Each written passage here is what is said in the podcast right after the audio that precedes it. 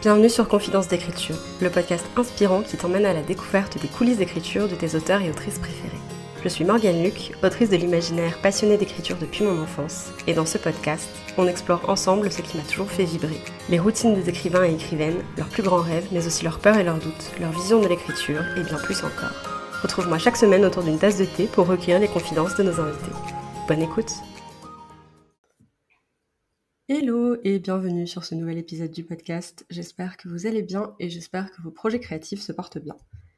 Aujourd'hui, on se retrouve pour un nouvel épisode du format Confidence d'écriture avec Margot Leten. On va papoter un petit peu de ses coulisses d'écriture. Avant de commencer, c'est le moment de s'hydrater. Je vous fais le petit rappel hydratation. Si ça fait un moment que vous n'avez pas bu, mais même si ça fait deux minutes, buvez une gorgée d'eau, allez remplir votre bouteille, allez vous chercher un verre d'eau. C'est hyper important de rester hydraté avec les chaleurs. Vous en avez besoin, votre corps en a besoin et ça vous fera le plus grand bien. Margot, sur ce, hello, merci beaucoup d'être avec nous. Comment ça va? Salut, bah, trop contente d'être là et ça va super. Et toi? Ça va, chaudement je dirais, mais euh, est-ce que tu peux te présenter pour toutes les personnes qui ne te connaîtraient pas encore, s'il te plaît? Alors du coup, moi c'est Margot, Margot Loten, mon nom d'autrice. J'ai 26 ans, j'écris depuis que je sais écrire environ. Euh, J'habite à Lille. Euh, j'ai pas toujours habité à Lille, je viens d'un tout petit village qui est sur la côte d'Opale pour celles et ceux qui connaissent. J'ai fait mes études en littérature et je suis partie en classe prépa et ensuite en communication où là j'ai fait euh, des études de graphisme. Sinon, à part ça, je vis avec mon petit chat, Frida. avec mon copain aussi, avec qui je suis euh, depuis presque dix ans. Voilà, en gros pour moi. Sinon, j'aime lire, écrire, dessiner, la musique en général. Voilà. Tout ce qui est créatif de près ou de loin. Et est-ce que tu peux nous dire sur quel projet d'écriture tu travailles en ce moment? Alors en ce moment, je suis sur la première réécriture de mon premier roman fantasy qui s'appelle Le Dragon et l'Oiseau. Le Dragon et l'Oiseau, c'est un roman de fantasy adulte assez sombre qui parle euh, surtout de la tragédie du protagoniste, du coup, qui précipite sa propre chute. Voilà, donc là, je suis en pleine réécriture, je suis dans les derniers chapitres, c'est les plus difficiles. C'est un mood assez dévastateur pour l'été, pour le coup. ouais, c'est ça, c'est pas très joyeux. Bon, j'aurais préféré une petite romance, mais il faut que ça avance. On va briser un peu la glace si ça te va avec un petit jeu. Je vais te demander si t'es plutôt ceci, plutôt cela. Est-ce que tu dirais que t'es plutôt architecte ou plutôt jardinière? Plutôt jardinière, complètement. Ah ouais, c'est vrai. Ah ouais. J'essaye d'avoir euh, un petit entre-deux. Là, par exemple, pendant ma réécriture, je le vois, euh, j'ai pas planifié ma scène de bataille finale, par exemple, et c'est le bordel absolu. Il y a carrément un personnel qui se retrouve aux deux endroits en même temps. Et du coup, voilà, donc j'essaye d'être entre les deux parce que je sais que par rapport à ma façon d'écrire, j'ai besoin de découvrir mon univers et euh, mes personnages au fur et à mesure de mon écriture. J'ai besoin de savoir où est-ce que eux vont m'emmener aussi mais euh, il faut quand même un minimum. Il faut que je sache, par exemple, avant d'écrire une histoire, quel est le début et quelle sera la fin.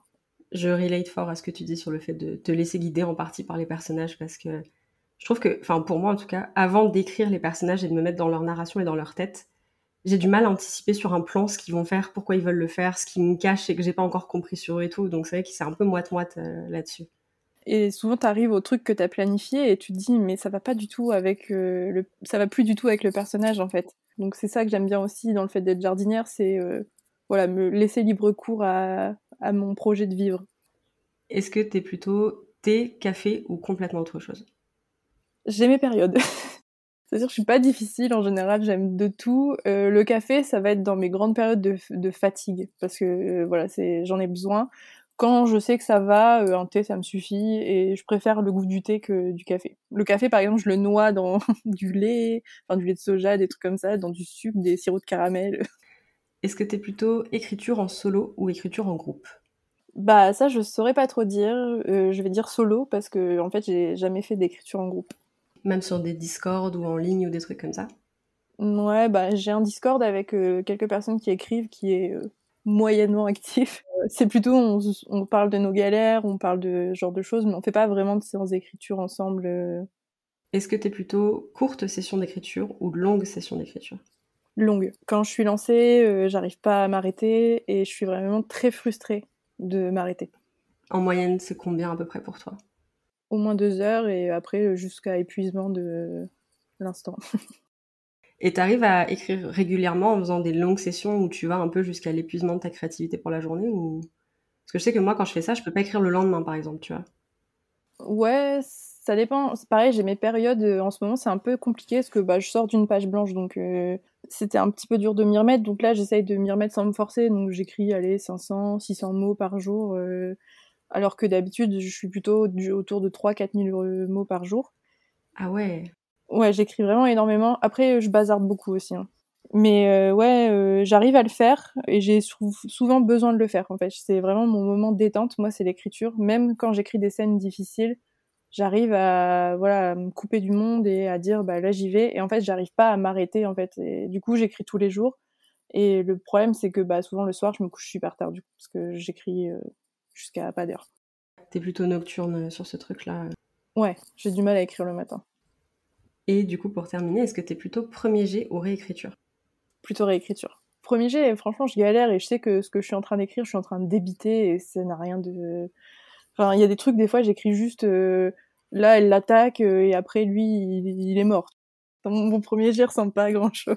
Du coup, euh, la réécriture, j'adore. Et puis, c'est vraiment cette opportunité de pouvoir donner encore plus de profondeur et de vie à ton univers. Je trouve ça trop, trop chouette. Je suis complètement d'accord. On va passer sur une partie un peu où on va discuter de ta routine. Du coup, tu nous disais en ce moment, tu es en fin de réécriture. À quoi ça ressemble une session d'écriture typique pour toi? Une session d'écriture typique en ce moment, ça ressemble à moi qui fais la technique du Pomodoro pour réussir à mettre dedans. Je sais pas, enfin peut-être pour celles et ceux qui connaissent pas, c'est euh, mettre un timer en gros pendant, je sais pas, 15 minutes, 30 minutes et de se dire bon là, vraiment pendant 15 minutes je m'y mets et je suis focus. Et moi qui regarde euh, beaucoup dans le vide en train de me dire où est-ce que je vais, qu'est-ce que je fais, euh, est-ce que ce passage était bon ou pas? En fait, c'est difficile la première écriture. Euh, enfin, je sais pas comment toi tu fonctionnes, mais moi, la première écriture, je la fais toute seule. C'est-à-dire, j'ai fait mon premier jet, je fais la première écriture toute seule, et du coup, j'ai vraiment, j'ai l'impression qu'il grandit en avançant dans l'écriture, d'avancer à l'aveugle. Du coup, là, sur la fin, je suis vraiment en mode je nage. Et du coup, mes séances d'écriture, en ce moment, c'est très chaotique, mais euh, j'essaye de vraiment mettre une discipline quand même. C'est-à-dire que, voilà, je me mets à mon bureau, j'ai mon timer, j'essaye de me mettre dedans, je me mets de la musique parce que j'ai besoin de me couper euh, des distractions extérieures, parce que je suis quelqu'un de très dissipé. Gros, à quoi ça ressemble Beaucoup d'eau aussi, je bois beaucoup d'eau parce que plutôt que d'écrire, boire de l'eau. c'est la meilleure façon de procrastiner, c'est très sain, j'aime beaucoup. en général, tu mets tes timers sur combien de temps euh, en Pomodoro T'arrives à rester focus combien de temps avant de faire une pause? Dans mes bons jours, j'arrive à rester 30 minutes euh, vraiment focus sans faire de pause. Dans mes mauvais jours, on est plus sur 10-15 minutes. Donc je fais des petites pauses, donc je me récompense, je fais deux minutes sur TikTok. Ça t'arrive des fois de te filmer pendant que tu es en train de faire une, session pour avoir du, footage en fait en fond sur un TikTok et genre tu passes plus de temps à arranger tes plans, à machiner et tout qu'à vraiment écrire? ouais, ah, c'est un truc de ouf. J'ai essayé de faire, mais il se trouve que je suis vraiment très nulle pour ça et du coup j'en ai pas encore publié, de faire des vlogs. Du coup, je me suis là, j'arrange le plan, patati patata. Je fais des essais, donc je me filme. Je fais genre j'écris, je vais voir la vidéo et ça me prend. Mais franchement, ça me prend un temps fou. Et au final, euh, j'ai écrit trois mots quoi. Je fais pareil. j'écris des fausses phrases, juste pour. Euh, pour avoir une, une, bonne posture, tu vois. Genre. Ouais, c'est ça. Genre, limite, j'écris les paroles de la musique que je suis en train d'écouter dans mon casque en même temps. Enfin, franchement, n'importe quoi. Et euh, puis j'oublie. En fait, je me dis, ok, aujourd'hui, par exemple, j'ai euh, tous les mercredis, c'est ma journée écriture. Je me suis imposé ça parce que bah, je suis auto-entrepreneuse, donc euh, sinon je bosse tout le temps non-stop et j'arrive jamais à écrire. Donc mercredi, journée écriture, du coup à chaque fois, tous les mercredis, je me dis, aujourd'hui, je fais un vlog écriture. Je commence et j'oublie. Genre c'est un truc de ouf. Mon cerveau, il est pas, il est pas conditionné vlog. J'adore en regarder, mais je sais pas faire. Et du coup, tu parlais de musique. T'écoutes quoi en, musique quand t'écris Genre, t'as ta petite playlist pour ton roman T'as des trucs spécifiques? Alors, moi, j'aime beaucoup la musique sans parole. Donc, euh, musique classique, musique de film. Souvent, c'est ça qui va me mettre vraiment dans l'ambiance. Et après, ça dépend du projet sur lequel je suis. J'ai des playlists selon les projets. Plus on va être dans de la fantaisie, plus moins il va y avoir de paroles. Donc là, on va être sur du Ramin Djawadi, euh, les musiques de Game of Thrones, etc. Là, c'est vraiment euh, ma plus grande source d'inspiration. Euh, après, si j'écris de la romance, par contre, là, on va être sur des chansons un peu tristes, des chansons un peu mélancoliques, mais avec plus de paroles du coup. Et tu disais, je rebondis un peu tard là-dessus, mais que des fois, ça t'arrivait dans tes premiers jets de noter, genre, là, il se passe ça, et tel personnage meurt, et, tu passes à la suite, genre, sans vraiment, du coup, narrer réellement, genre juste des points d'action pour des scènes que t'as pas envie de travailler tout de suite parce que tu les as peut-être pas ça. en tête. Ok.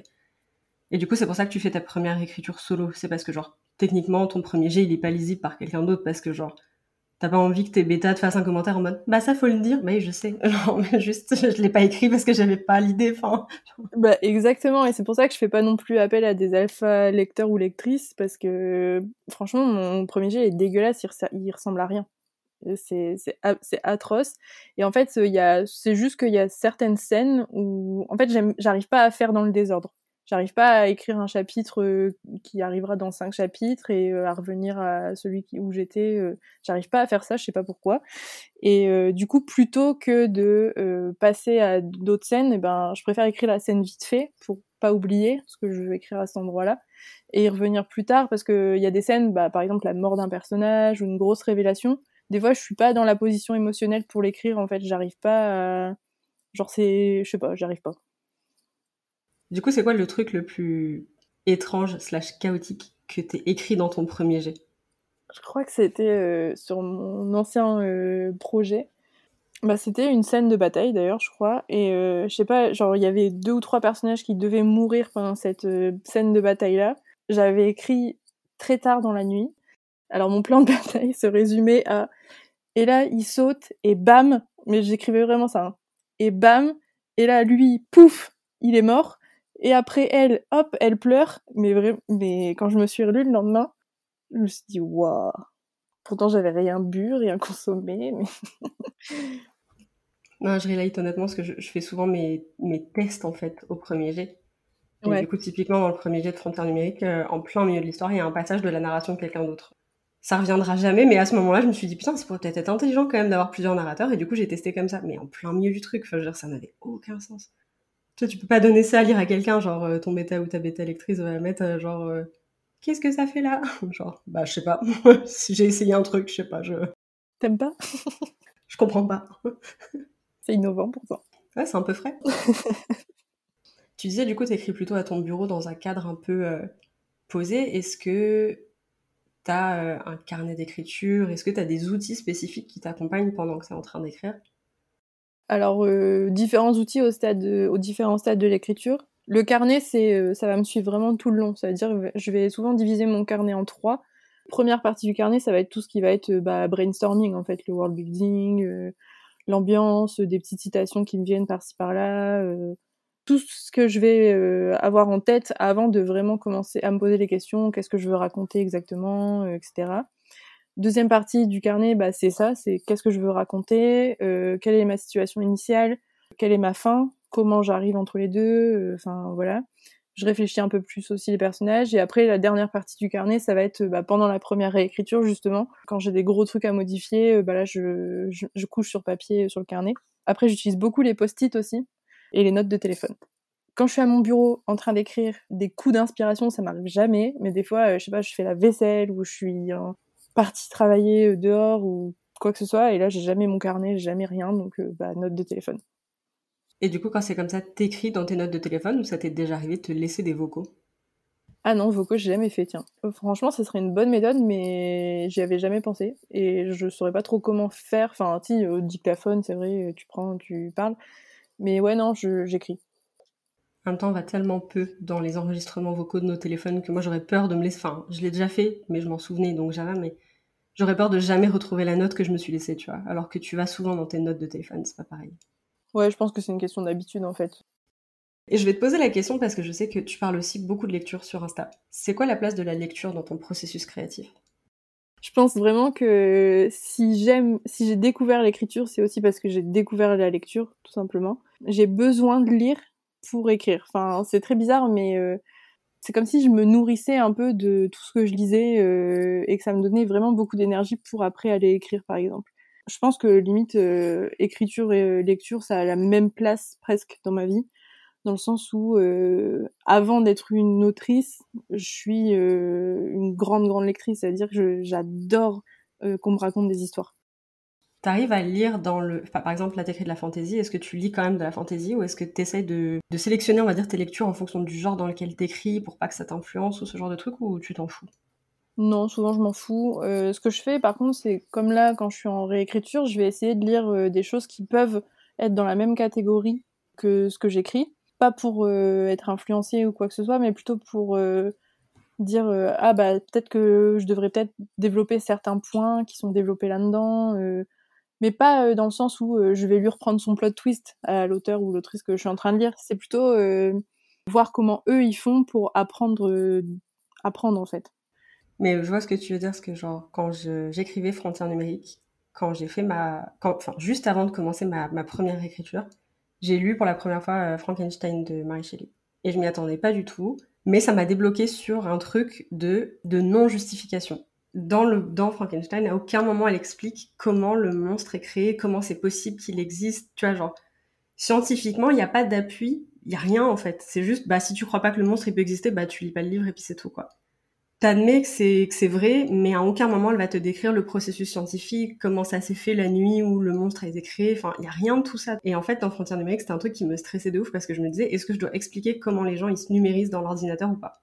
Et tu sais quoi, je me suis dit genre je vais juste poser des mots dessus, je vais parler numérisation comme pour un scanner, tu vois. Genre je me suis dit genre si les gens ils avalent pas ça, bah juste euh, ils seront suffisamment tôt dans le livre pour dire bah non je vais pas le lire. Et je savais pas comment me débrouiller avec ça. Et après j'ai lu, enfin avant juste du coup j'ai lu le livre et j'étais là en fait, je vais grave m'inspirer d'elle sur ce coup-là, et le moins j'en dirai scientifiquement, et le mieux ça passera. Et en fait, j'ai eu raison, parce que le moins j'en ai dit scientifiquement, et le mieux c'est passé, donc... Euh. Mais c'est trop intéressant ce que tu dis, parce que ça soulève plein de trucs. Genre, par exemple, je trouve qu'on fait beaucoup ça quand on est auteur, et on doit faire ça. On doit vachement donner l'illusion. Et des fois, donner l'illusion, ça, ça, ça se résume vraiment à des, à des petits détails. Par exemple, euh, dans Le Dragon et l'Oiseau, il y a une autre langue.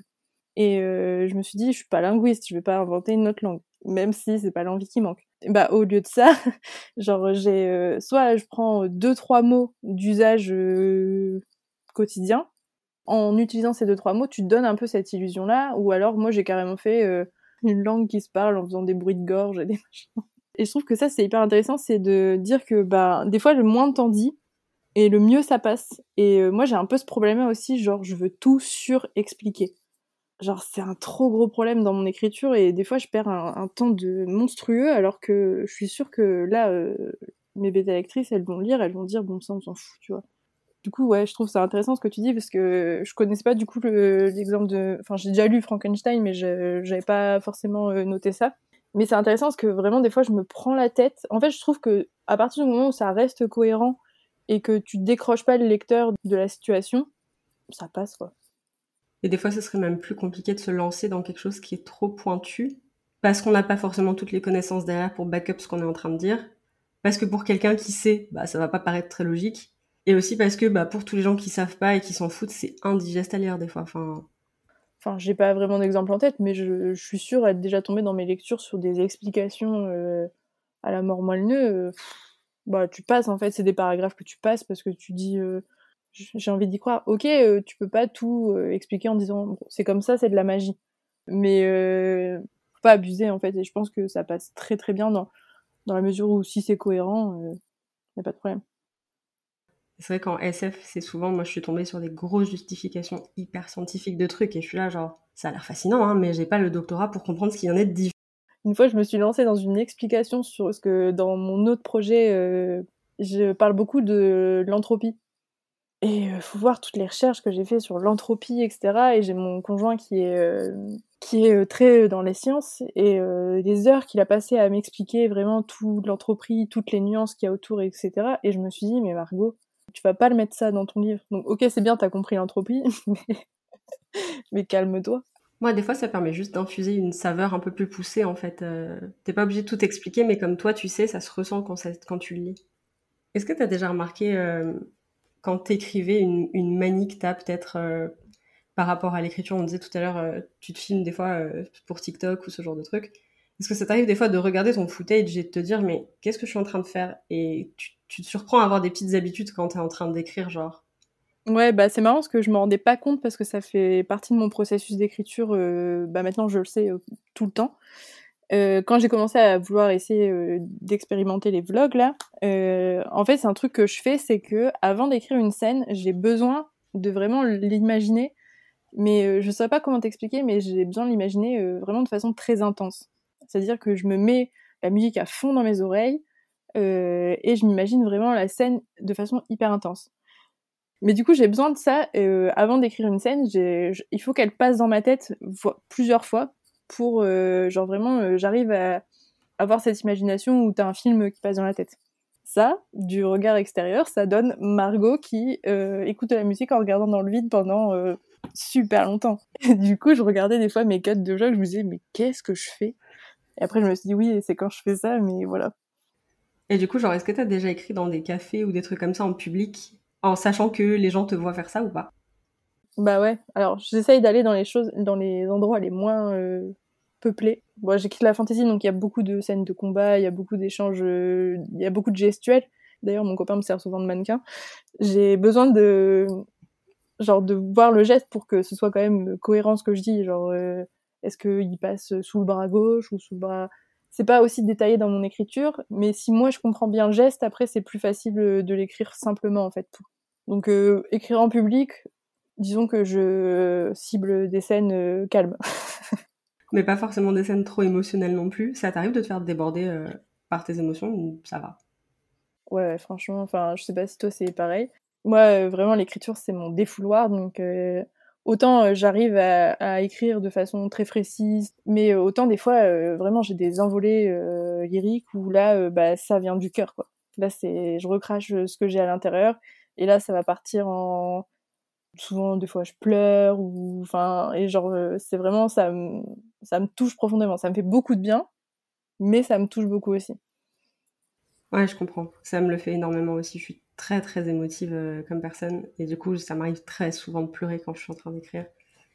Et du coup un peu sur la même, euh, la même question que les, tics, enfin les habitudes d'écriture on va dire genre est-ce que tu as un type de langage dans tes écrits que en ce moment tu vois pas mal? Oh ouais, en ce moment je me, franchement je m'énerve. Il y a un truc que j'arrête pas de faire. Enfin surtout je le vois là en faisant en ayant fait toute la réécriture et en réécrivant des scènes etc sur mon premier jet c'est que j'ai une façon très cinématographique de décrire mes scènes et surtout mes interactions entre les personnages. Et en fait, il y a toujours du euh, les yeux, le regard, euh, se tourner, ce machin. En fait, je prends beaucoup, bah, moi, le narrateur et le lecteur, pour la caméra. Et euh, j'ai trop cette, cette intention de direction dans ma façon d'écrire les interactions. Et je sais que c'est pas bon, tu vois. Genre, moi, j'aime pas lire ça, par exemple. Du coup, ouais, ça c'est vraiment mon tic euh, d'avoir euh, cette façon de faire très cinématographique en fait, très influencée par euh, le cinéma, le regard de la caméra. Et du coup, ça c'est ce que j'essaye de beaucoup corriger dans mes réécritures, mais c'est hyper intéressant. T'as déjà bossé dans le cinéma ou fait des études dans le cinéma ou pas du tout? Non, pas du tout, mais je suis une très très grande fan de films, de séries. Je sais pas, je pense que ça m'influence beaucoup dans ma façon de voir les choses dans mes créations en, fait, en général. Ça fonctionne aussi hyper bien avec ce que tu disais par rapport au fait que tu vois tes scènes se dérouler dans ta tête comme un film. T'as aussi cette envie de retranscrire quasiment euh, image pour image ce que toi tu vois à des gens qui voient pas la même chose parce qu'ils sont pas dans ta tête, quoi. Exactement, c'est ça. Et du coup, il faut que j'apprenne à moins guider et à plus me servir de procédés euh, bah, littéraires, du coup, pour euh, laisser aussi un peu d'espace au lecteur parce que sinon c'est c'est trop. Enfin, je trouve ça étouffant en tout cas en tant que lectrice. Est-ce que tu dirais qu'il y a des personnes qui t'accompagnent dans l'écriture, qui sont tes confidents, confidentes d'écriture. Des gens à qui tu pourrais limite tout raconter euh, sur ce qui se passe en ce moment, sur tes réflexions, sur ton projet. Déjà, la première personne qui m'a confidente là-dessus, c'est ma maman. En fait, euh, ma maman, on a une relation très comme ça avec elle. Bon, déjà, on se dit tout. Et euh, elle est elle-même artiste, en fait. Elle, elle est peintre et sculptrice. Et du coup, tout ce qui va être du côté de la création, genre, je sais que je peux lui faire confiance pour avoir aussi un avis honnête elle lit aussi, donc c'est bien, c'est un avantage. Et elle aime aussi tout ce qui est de l'ordre de l'imaginaire, etc. Donc je sais que en lui parlant de mes histoires, en réfléchissant avec elle sur certaines choses, je vais avoir une oreille attentive et surtout honnête. Après, j'aime beaucoup en parler aussi avec mon conjoint, qui a pas du tout le même cerveau que moi. Par exemple, on me demande de faire un calcul à lui et à moi, on n'a pas du tout la même façon de le faire, on n'a pas la même logique, on n'a pas tout ça. Et je trouve que il a un point de vue très challengeant par rapport à ce que je peux lui dire. Alors, il lit pas, ça c'est le truc, mais il aime beaucoup le cinéma, il aime beaucoup euh, quand même les choses, euh, les histoires, etc. Et du coup, j'aime bien avoir son avis dans le sens où, euh, bah, comme il a pas la même façon de penser que moi, il va voir la chose d'une autre façon, et du coup, ça va pouvoir me permettre de soulever certains points auxquels j'avais pas forcément pensé, etc. Et après, bah, sinon, moi, c'est beaucoup Booksta. Je me suis lancée sur Booksta il y a deux ans. J'ai commencé à parler d'écriture dès le début, même si je parlais que presque que de lecture au début. Je me suis vite trouvé des personnes euh, bah, qui s'intéressaient à ce que je faisais, qui étaient vraiment dans le truc, et du coup, euh, ça, ça m'a fait aussi beaucoup de bien parce que à part euh, mon conjoint et ma maman, autour, de moi, j'ai pas grand monde qui s'intéresse à la lecture ou quoi que ce soit. Et du coup, j'ai toujours été très très seule dans l'écriture. Donc Booksta, ça m'a fait beaucoup de bien, par exemple. On va passer, si c'est OK pour toi, à une petite partie où on va discuter un peu de ta carrière. Et je vais commencer par une question de la plus grande fourberie. Est-ce que tu sais quel est ton premier souvenir de l'écriture? J'ai mis du temps à m'en souvenir, mais oui. je devais avoir euh, environ 10-12 ans. Je pense euh, pas plus, je saurais pas dire exactement. J'avais vu un dessin animé, donc un film, dessin animé au cinéma avec mes parents. Je saurais pas dire lequel, je me rappelle plus du tout. Et je me souviens que j'avais pas aimé la fin. Et j'étais pas contente. Je me disais, bah non, je veux pas que ça se finisse comme ça. Et du coup, je suis rentrée et bah j'ai écrit une nouvelle fin. Et après, plus tard, du coup, en, grandissant, j'ai appris que ça s'appelait euh, fanfiction, les trucs comme ça. Et euh, moi, après, ça, ça a été mes débuts vraiment dans l'écriture. C'était les fanfictions sur Skyblog. T'en as écrit beaucoup? Oh ouais, un paquet. Sur plein d'univers. J'ai commencé avec euh, des trucs genre Vampire Diaries où euh, j'étais pas contente des couples qui se faisaient, donc je les défaisais. Euh, j'étais pas contente que certains points de l'univers n'étaient pas expliqués, alors je les expliquais moi-même. Après, j'en ai fait beaucoup sur euh, The Walking Dead aussi, sur Game of Thrones. Ah ouais, des mastodontes de l'imaginaire en plus. ah ouais, c'est ça. J'étais une acharnée, hein. franchement. Fallait m'enlever mon ordinateur. Et euh, du coup, je faisais ça et je mélangeais même des univers. Hein. Euh, je t'ai mélangé du Game of Thrones avec du Vampire Diaries, euh, avec du True Blood aussi. Je regardais la série tout le temps True Blood. C'était n'importe quoi. Mais franchement, je m'éclatais tellement à écrire mes petites scénettes parce que souvent, je commençais une fanfiction, je la finissais jamais. Hein. C'était deux, trois scènes et puis après, hop, j'en fais une nouvelle. C'était ma question du coup. Est-ce que ça fait partie des premiers trucs que t'as fini ou pas du tout Mais du coup, pas trop. Ah non, pas du tout. Je pense que euh, ma première expérience avec l'écriture, ça a vraiment été du papillonnage. J'écrivais des petites scènes par-ci par-là. Euh, je faisais des petites. Si j'ai écrit des, nouvelles, j'avais même gagné un concours de nouvelles vers mes 14-15 ans. Mais à part ça, euh, non, je finissais jamais rien. En fait, j'expérimentais vraiment plein de trucs, les scènes de bataille, les scènes romantiques, les univers. J'ai commencé à expérimenter aussi le fait de construire mes propres univers et puis prendre euh, bah, dans ceux des autres euh, en faisant mes fanfictions. Voilà, c'était vraiment mes débuts de l'écriture. Moi, c'était papillonnage sur papillonnage. C'était euh, par-ci par-là, je picore, j'essaye, je tente des trucs. Et c'est quoi du coup le premier, la première histoire que tu as terminée? La première histoire que j'ai vraiment terminée, c'est le roman que j'ai fini d'écrire l'année dernière, c'est Le Chant des Oliviers. Ah oui, donc il y a eu une dizaine et plus d'années de, de maturation, on va dire, avant de pouvoir avoir un premier roman. Euh. C'est ça. J'ai un projet d'écriture que j'avais appelé à l'époque euh, Des enfants de lumière et de chaos.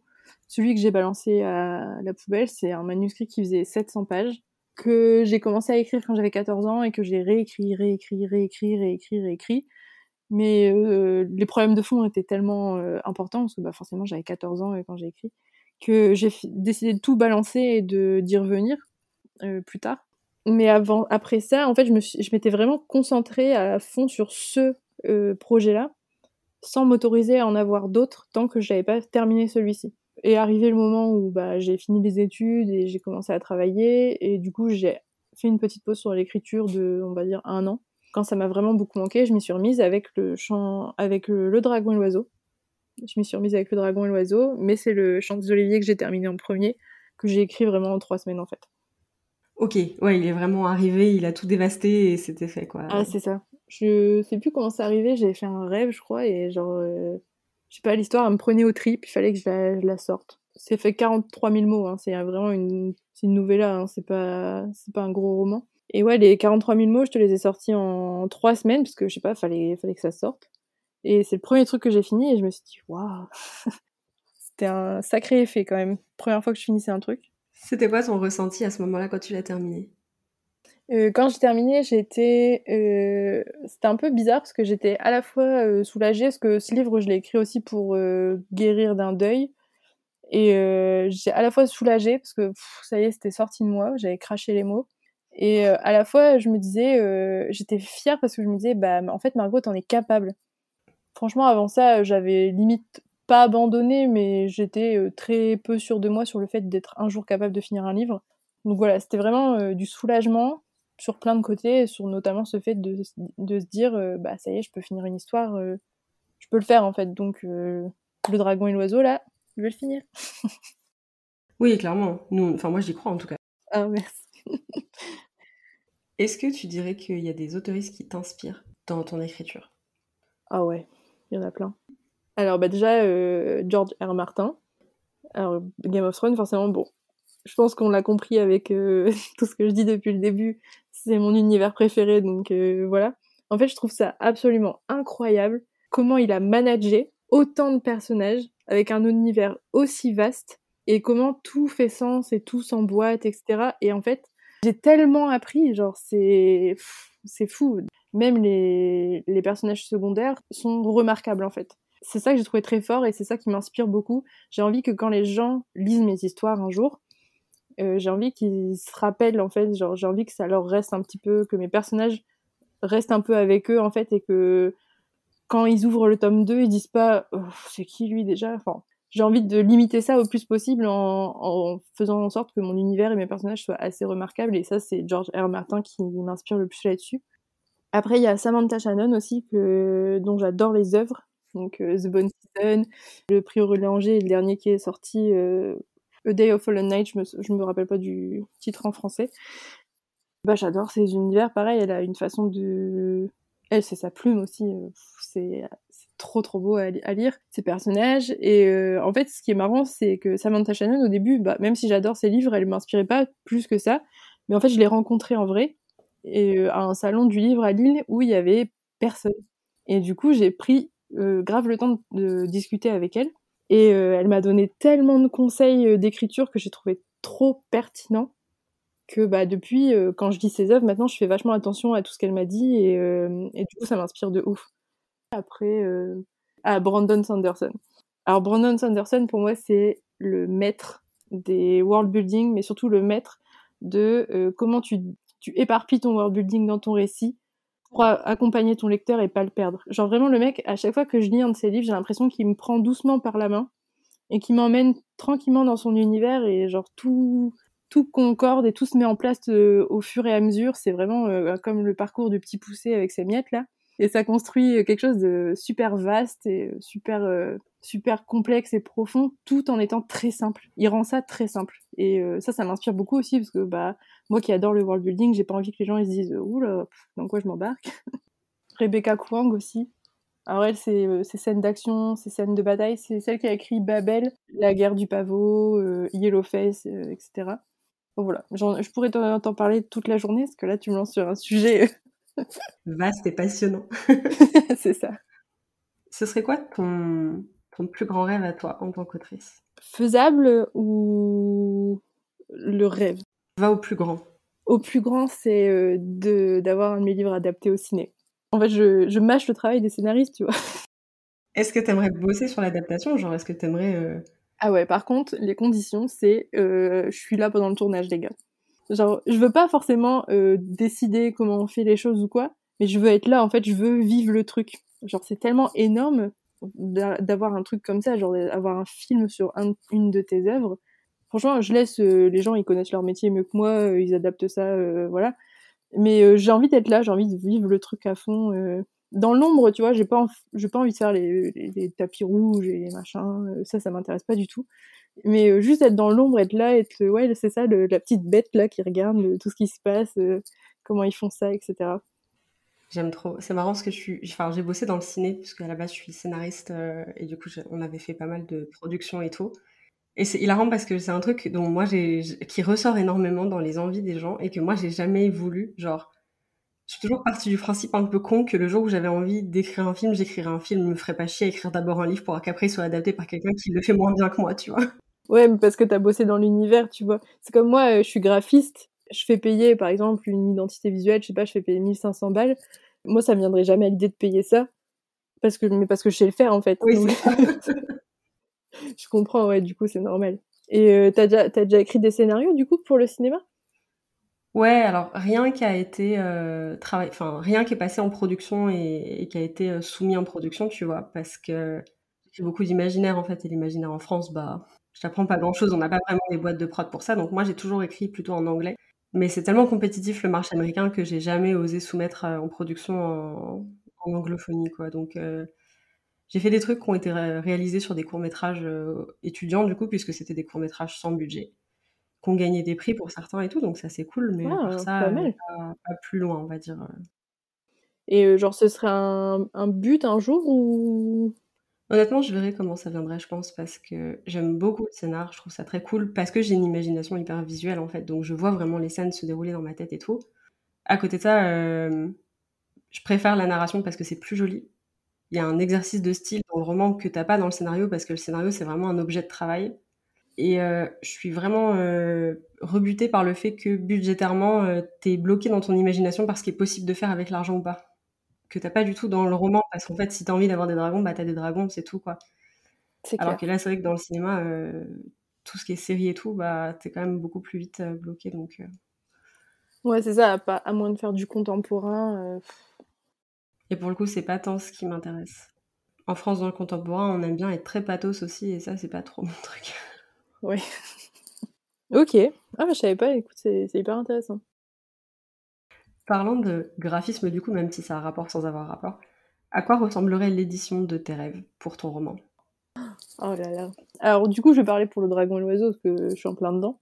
Euh, j'aimerais trop avoir un livre, bon, déjà en relié, forcément, avec une belle dust jacket.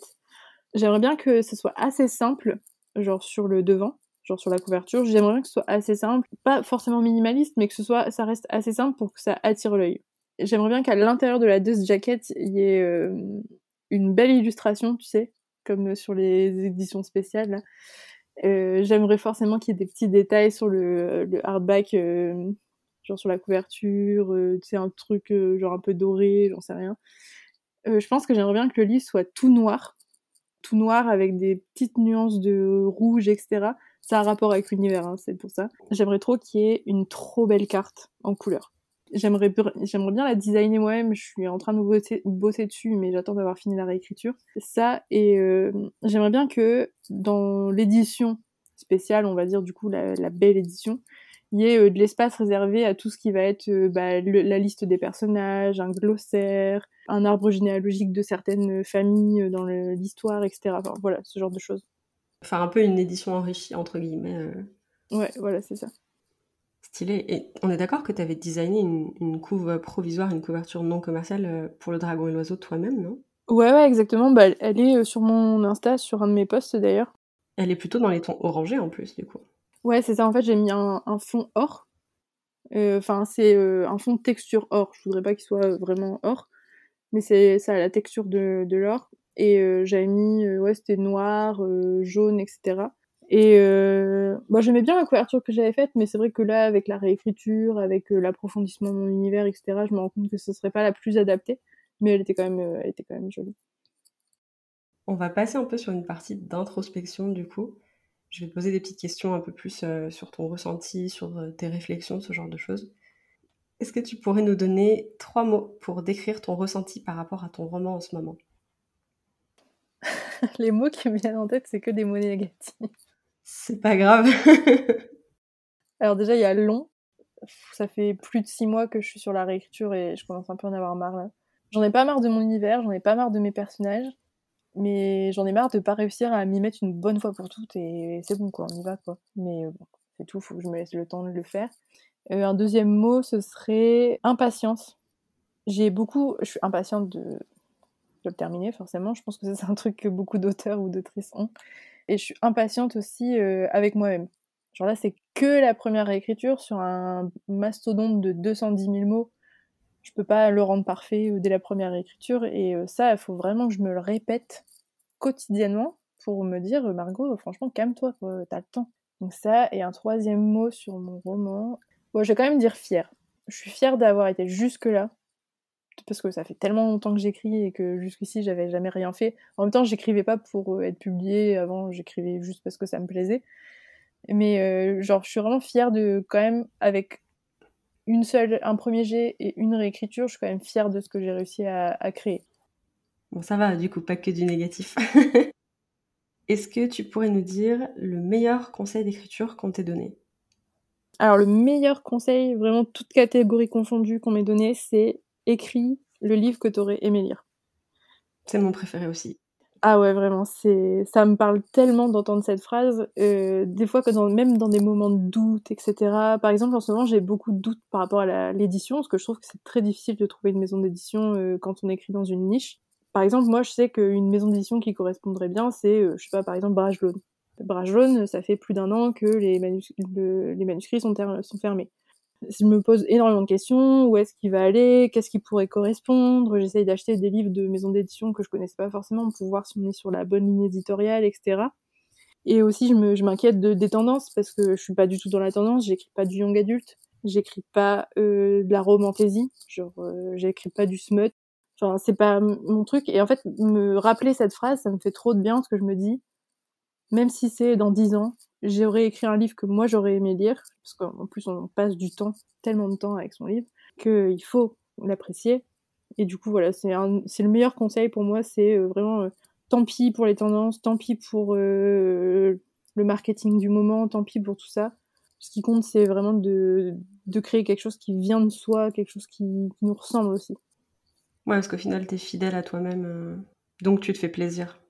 C'est ça. Et moi, je sais que dès que j'entre dans un mindset où euh, je me dis est-ce que les gens vont aimer si j'écris ça ou si je fais tel plot twist, etc. Bah hop, je me mets des blocages. Alors que quand j'arrive à me dire bon Margot, toi t'aimes bien ce, ce truc-là, bah t'aimes bien, allez hop, on écrit. C'est tellement subjectif en plus. C'est ça, c'est ça. Je me dis si moi j'aime bien, il y a forcément des gens qui aimeront bien. Exactement. Est-ce que tu pourrais nous dire la dernière chose que tu as apprise en termes d'écriture ou en termes de ta vie d'autrice? Je rebondis là-dessus, c'est que choisir une maison d'édition, c'est vraiment extrêmement difficile. Et euh, là, je le vois notamment euh, avec le chant des Oliviers où euh, j'ai fait sept envois, j'ai eu que trois réponses et pour l'instant trois refus. En fait, à chaque fois que je reçois la lettre de refus, qu'elle soit justifiée ou que ce soit un nom lambda en mode malgré les qualités euh, de votre manuscrit, nanana, euh, bah, je me dis, en fait, je fais une, une rétrospective, je me dis, mais ouais, en fait, Margot, euh, c'est vrai que c'est pas leur ligne éditoriale, enfin, c'est pas... En fait, c'est ça, je me sens un peu perdue dans toutes ces maisons d'édition, ce choix qu'il y a à faire, etc. Et c'est assez difficile, mais ce que j'apprends aussi de, de ça, c'est, je me dis, bah, j'ai le temps, J'apprends aussi beaucoup à relativiser sur le fait que bah, ça veut pas dire que mon texte est mauvais. Ça veut dire que j'ai pas encore trouvé sa place, c'est tout. En même temps, c'est pas du tout évident. Enfin, là, t'es, t'es, en, en pleine soumission. T'as envie d'avoir des réponses parce que bah, t'as un peu un truc en attente. Du coup, tu voudrais que ça se concrétise aussi. Exactement. Et je trouve que c'est, c'est hyper euh, difficile de gérer ça quand toi, t'es un humain créatif et qu'en face de toi, t'as un système avec des cases ou bah si t'es pas juste pile poil comme il faut dans la case, bah ça risque de pas passer. Et ça, je trouve, c'est hyper stressant de, savoir aussi que bah t'écris pour toi, tu te fais vraiment plaisir, t'écris le livre que t'aurais voulu lire, et à côté de ça, t'es face à un marché qui va te dire bah t'as peut-être voulu lire, mais nous on veut pas le vendre. tu vois, et ça c'est chiant. Ah ouais, non mais c'est ça, c'est chiant, c'est angoissant et euh... et c'est là que tu te dis vraiment la vie d'artiste, c'est c'est quand même beaucoup de rejet, tu vois, genre euh, faut avoir de la chance quand même et c'est beaucoup de rejet parce que tout le travail qu'on fournit, bah des fois c'est pas suffisant et c'est pas c'est pas suffisant dans le sens où on n'a pas assez travaillé ou c'est pas assez bon, mais c'est juste que ça correspond pas à un marché qui est très subjectif, très euh, sur la vibe du de la tendance, très euh, sur euh, bah, qu'est-ce qui fait gagner de l'argent en ce moment parce que bon faut pas être hypocrite hein, les maisons d'édition c'est très bien ce qu'elles veulent. Donc ouais, c'est c'est très garder la tête hors de l'eau avec tout ça, c'est, ça peut être vachement fatigant et vachement épuisant. Ça veut dire la même chose. Ça montre bien la fatigue. ouais, c'est ça. C'est, fatigant. Je voulais dire vachement fatigant et, et vachement angoissant. Ça t'arrive des fois de, d'avoir un blocage dans l'écriture parce que tu penses trop à ça? Ou est-ce que tu arrives à le mettre de côté quand tu es en train d'écrire? Quand je suis en train d'écrire, ça va, j'arrive à le mettre de côté. C'est plutôt quand je suis pas en train d'écrire que je me retrouve toute seule avec mes pensées. Et euh, là, c'est là que je vais commencer à penser à ça. Ou après, il y a des rappels aussi, par exemple. Euh, je sais pas, des fois, je me balade sur Insta et je vois une, un livre sur une maison d'édition où j'ai envoyé euh, mon roman, par exemple, et je me dis ah ouais, c'est vrai, j'ai pas encore eu de réponse. mais de toute façon, je vais jamais être acceptée. Enfin, et c'est là en fait, c'est des petits moments comme ça dans la journée, mais non, ça va. Sur l'écriture, ça, ça influe pas trop. Ce qui m'influe beaucoup sur l'écriture, c'est plutôt de pas avoir de retour encore des personnes à qui j'ai confié le manuscrit juste pour être lu genre mes BL, etc. Genre des fois, je me dis ah mais ça se trouve je suis partie dans la mauvaise direction. je me bloque un peu, mais sinon pas sur ça non. Bon ça va, c'est déjà ça de prix pour le coup. Est-ce que tu peux nous parler d'une peur ou d'un doute que tu as en ce moment par rapport à l'écriture, par rapport à la publication? Il y a beaucoup le syndrome de l'imposteur là-dedans, mais c'est, bah voilà, j'ai 26 ans, ce qui est très jeune, hein, en soi, j'ai le temps. Mais il y a toujours quand même ce truc du, euh, bah, je vois beaucoup de gens réussir autour de moi, beaucoup de personnes être publiées. Ma peur, c'est euh, cette petite question qui reste quand même en arrière-plan dans ma tête, c'est est-ce que moi, j'y aurai le droit un jour? Est-ce que euh, tout le travail que je fournis, ce sera un jour suffisant? Est-ce que j'ai ma place là-dedans? Est-ce que je suis pas complètement dans la désillusion?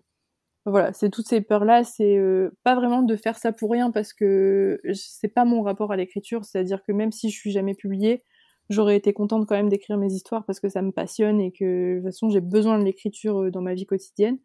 Mais il y a quand même toujours ce petit truc du euh, j'ai envie que mes histoires elles résonnent avec d'autres personnes, donc j'ai envie d'être lue. Donc il y a forcément ce truc, bah est-ce que un jour j'aurai ma place quoi? Et si j'ai pas ma place, bah qu'est-ce qui va se passer? Qu'est-ce qui enfin voilà c'est la peur du euh, qu'est-ce que comment je me sentirais si euh, je découvre un jour que ben en fait j'ai pas du tout ma place dans cet univers. Donc c'est beaucoup du syndrome de l'imposteur qui parle mais euh, c'est quand même une peur qui reste un peu en arrière-plan surtout quand je vois je suis trop contente quand quelqu'un est publié je suis trop contente pour la personne parce que je vis un petit peu par procuration le truc tu donc mais donc voilà mais il y a quand même cette petite voix négative qui reste derrière et qui dit ah bah tu vois elle, son univers, il est super original. Euh, toi, euh, tu fais quelque chose d'un peu plus lambda ou tu fais quelque chose de très niche, donc euh, tu trouveras pas, etc. Enfin, il y a toujours ce truc-là de pas trouver sa place, en fait. Est-ce que tu dirais que c'est le truc le plus difficile que tu as à surmonter en ce moment ou est-ce qu'il y a, on va dire, un obstacle, un truc assez grand que tu as surmonté déjà dans ton parcours d'autrice dont tu voudrais parler? C'est pas forcément ça, non, parce que même si c'est quelque chose qui reste euh, avec moi euh, assez euh, souvent, assez fréquemment, c'est pas un obstacle dans le genre où je suis plutôt déterminée dans la vie. Donc par exemple, moi on me dit non, je, dis si. On me dit tu n'y arriveras pas, je dis ben regarde-moi faire. Je suis plutôt déterminée, je suis plutôt coriace, donc c'est pas vraiment un obstacle pour moi, le plus grand obstacle pour l'instant dans ma vie, c'est euh, de concilier l'écriture avec euh, bah, mon travail. Parce que du coup, j'ai ma propre entreprise. C'est énormément de taf, c'est très, euh, ça consomme beaucoup. Je donne déjà beaucoup d'énergie dans créative, on va dire, dans mes créations graphiques, avec mes clients, etc. C'est plus, c'est plutôt ça mon plus grand obstacle en ce moment, en tout cas. J'en ai, en fait, selon mon parcours, j'ai eu plusieurs obstacles je pense qu'un des obstacles les plus difficiles, ça a été quand j'écrivais Le Dragon et l'Oiseau. Non, quand j'écrivais euh, Des Enfants de Lumière et de Chaos et que je revenais tout le temps sur la même histoire et que je m'autorisais pas à avoir d'autres projets tant que j'avais pas terminé celui-ci.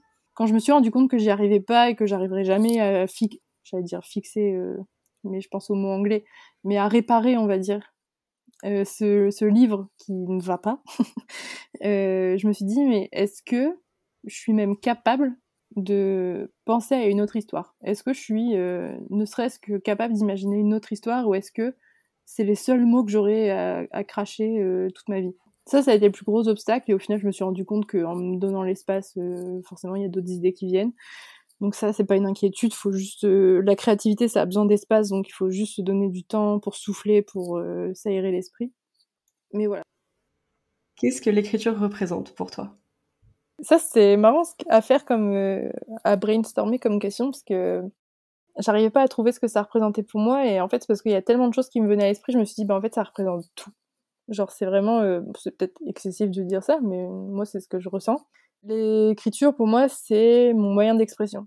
C'est-à-dire que dans la vie, je suis pas quelqu'un de très expressif. En tout cas, je parle beaucoup, il hein, n'y a pas de problème, mais euh, je suis pas quelqu'un de très expressif en ce qui concerne ce que je ressens. Et du coup, c'est vraiment à travers l'écriture que je m'exprime énormément et euh, ça m'aide depuis que je suis petite en fait, parce que à travers mes histoires, j'arrive à, à exprimer des choses assez profondes par rapport à moi et c'est ce que j'aime faire le plus au monde en fait. Je suis tombée en amour avec le fait d'écrire dès que j'ai su le faire en fait. Genre quand je me suis rendu compte du pouvoir entre guillemets que j'avais euh, rien qu'avec mes mots, bah c'était ça a été formidable. Et euh, ouais, l'écriture c'est c'est aussi ma safe place. C'est euh, vraiment un endroit où je peux être absolument moi-même. Je me sens un petit peu, tu sais, comme les artistes, les peintres par exemple, qui balancent des sauts de peinture sur la toile et qui à côté de ça font aussi des trucs extrêmement précis, euh, du, enfin du vraiment du beau dessin quoi, de l'art académique euh, très bien fait.